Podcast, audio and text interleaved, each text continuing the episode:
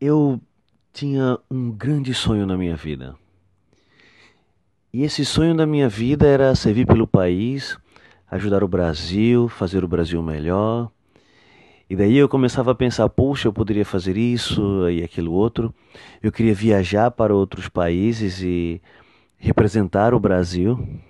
Era um grande sonho que eu tinha na minha vida. E até eu pergunto a você: você já teve algum sonho na sua vida? E eu sempre me perguntava: como, nossa, como é que eu vou realizar esse sonho?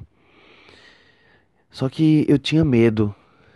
E o medo muitas vezes faz com que a gente não dê espaço para o sonho. E esse medo, ele é um jogador.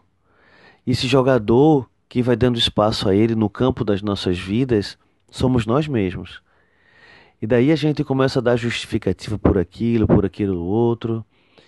E você pensa, poxa, essa coisa não é para mim.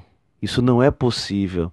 A gente coloca, começa a colocar desculpa e as coisas começam a fazer sentido negativamente para a gente não realizar o sonho que a gente tem. E meu grande sonho, meu grande sonho, vocês não acreditam. Meu grande sonho era trabalhar na ONU. É.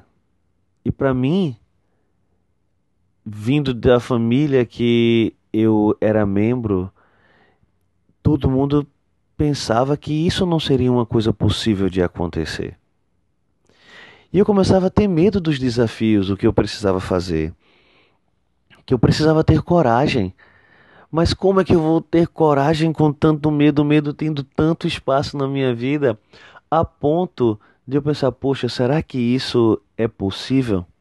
Só que eu sempre fui muito persistente. É, muito persistente mesmo. E através desse, dessa persistência, eu percebi e comecei a, notar que as coisas elas, elas eram possíveis. Me formei, professor, sou Emanuel Silva, professor de inglês, e eu comecei a sonhar. No ano de 2008 eu entrei para trabalhar no Colégio Militar do Recife, e no Colégio Militar do Recife eu disse, puxa, quais são as coisas que eu poderia, sendo um, um, membro das Nações Unidas, trabalhando pelas Nações Unidas, o que é que eu poderia trazer de benefício para esses alunos? Porque na verdade eu percebia e percebo ainda hoje que a educação é desafiadora. Só que nós precisamos ter coragem. Precisamos ser corajosos para encarar. E daí eu pensava, puxa, o que é que eu vou fazer? Eu vou para ali, vou para aqui, como é que as coisas elas, elas vão desenvolver. E no ano de 2011 surgiu uma oportunidade que era a oportunidade dos meus sonhos, que era eu poder ir trabalhar no Haiti pela Minustar, juntamente com o Exército Brasileiro, pelas Nações Unidas, numa força de paz. Eu puxa, eu, um professor, vou para uma missão de paz no Haiti, um país que estava em conflito, situação de estabilização da paz, e agora eu, puxa, essa, esse é o grande sonho da minha vida. E agora eu tenho que encarar, eu tenho que, tenho que ir em frente. Fui, Fui para o Haiti, chegando lá, um país cheio de desafios. Muitos desafios. Desafios de toda, de todo, de todo, de todas as instâncias possíveis. E eu comecei a observar aquilo e eu comecei a aprender. E eu disse, poxa, o que é que aqui eu posso levar para minha sala de aula? O que que aquilo dali eu posso fazer, usar, que vai estar na, na minha sala de aula? Eu falando com, a, com uma autoridade, eu pensava, poxa, o que que isso pode ser levado para dentro da minha sala de aula?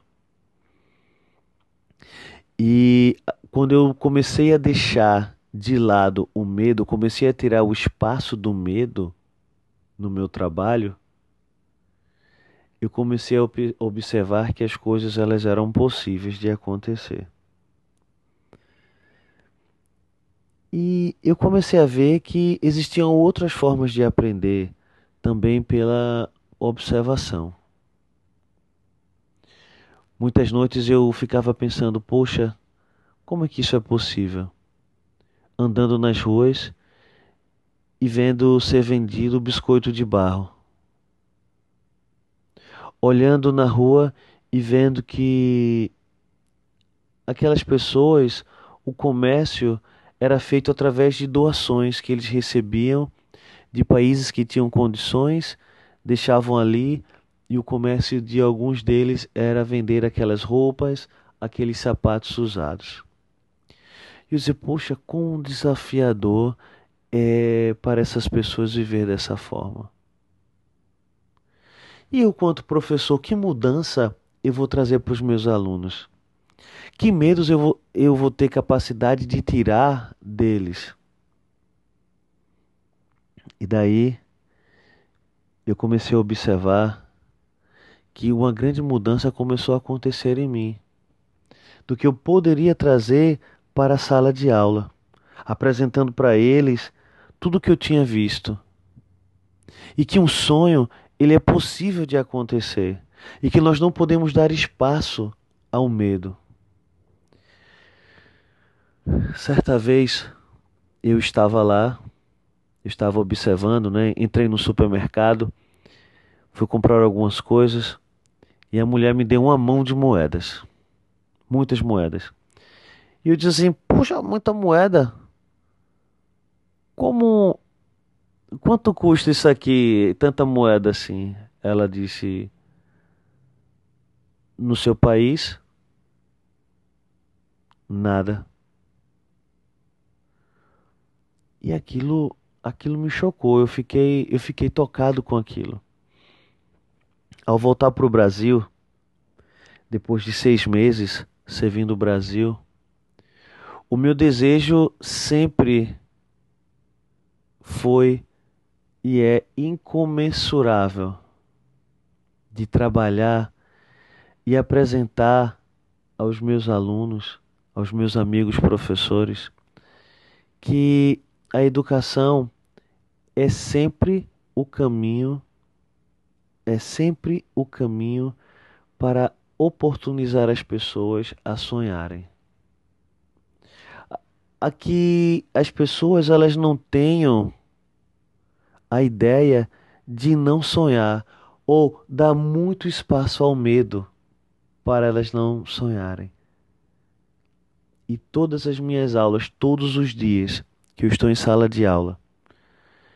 Eu busco mostrar aos meus alunos o quão importante é esse país, o quão importante é a educação e que revolução ela pode trazer nas nossas vidas. E eu sempre digo que a gente pode ver uma maçã, abrir a maçã e ver nela, encontrar nela seis, oito sementes. Mas dentro de uma semente, nós não sabemos quantas maçãs tem dentro. Então eu comecei a perceber, andando na rua, aquela mulher me dizendo que aquela quantidade de moedas não tinha valor algum, ou andando na rua levando água para um grupo que precisava de água, ou levando alimento ou comida para um